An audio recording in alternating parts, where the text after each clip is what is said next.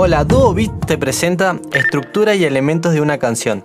A la hora de componer surge una gran pregunta. ¿Cuál es la estructura de una canción y qué elementos tienen las canciones? Si bien esta pregunta parece tonta, debemos comprender que todo arte tiene una forma en que se hace para ser considerado tal y como es.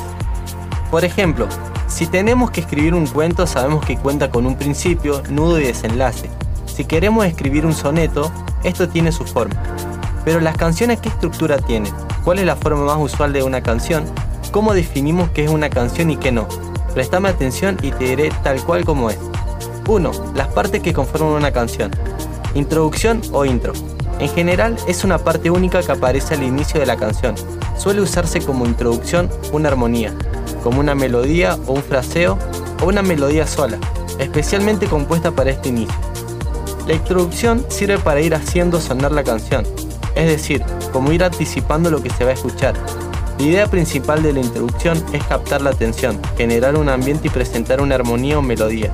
Otras veces se usa partes esenciales del estribillo como la melodía o la progresión de acordes. También suelen usarse sonidos o acordes sostenidos para generar tensión. La introducción promedio dura entre 5 y 15 segundos y en algunas canciones dura más de un par de minutos. Por supuesto esto depende de la extensión de la canción. En los casos de música comercial el promedio es de 5 a 15 segundos. Uno de los intros más originales es de la canción G Balvin Mi Gente, compuesta por cuatro compases de aproximadamente 8 segundos. Estrofa verso es donde se empieza a desarrollar la idea musical y principalmente la letra de la canción. Aparece la lírica, se nos cuenta de qué trata la canción historia y ya hay una armonía bien establecida. La duración de los versos y su cantidad antes del estribillo varía de canción en canción. En general, suelen ser entre 1 y 4 estrofas dependiendo de su duración, el ritmo y la cantidad de líneas. Pero la característica más importante es que la línea melódica de la voz se mantiene la mayoría del tiempo y va variando la letra del tema.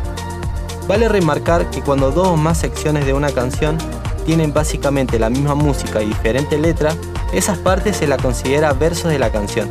Preestribillo Puente Musical. Es una sesión de corta duración que sirve para conectar otras dos partes de una obra, para que tenga una transición más coherente y menos brusca para el oyente.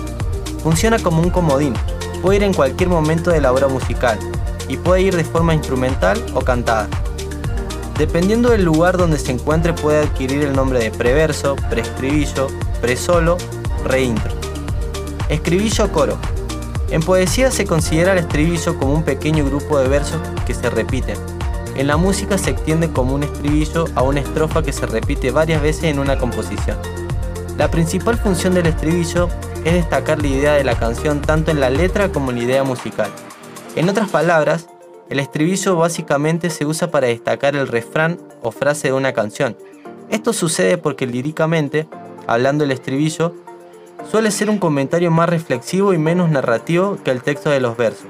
Frecuentemente el estribillo contrasta con los versos en ritmo, melodía, armonía y también se suele dar más dinámica o mayor instrumentación, aunque también se puede trabajar con los silencios para lograr esa ruptura de los versos.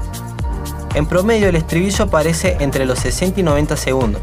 Cuando dos o más partes de una canción tiene básicamente idéntica música y letra, estas secciones son consideradas estribillos de la canción. El estribillo es considerado la parte más importante de la canción en la música comercial, y muchas veces el estribillo es repetido al inicio y al final de la canción.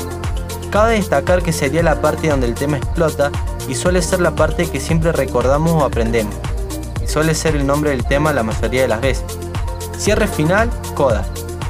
Una de las cuestiones posteriores a la creación de la base de la canción es cómo esta debe terminar, hay muchas formas y variantes. A veces suele usarse un quiebre brusco generado por un silencio repentino o por una sucesión de acordes.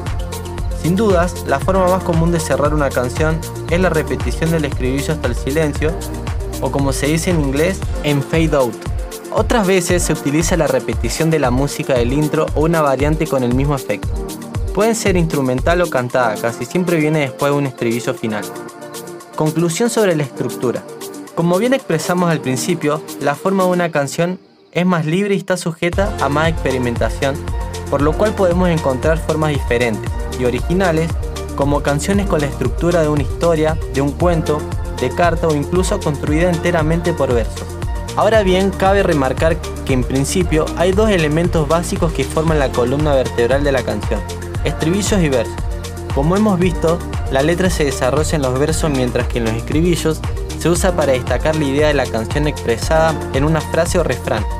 El intro, el preestribillo y el puente son elementos opcionales que pueden estar o no estar presentes, pero sirven para decorar la canción, generar ambiente, tensión, clímax o una ruptura.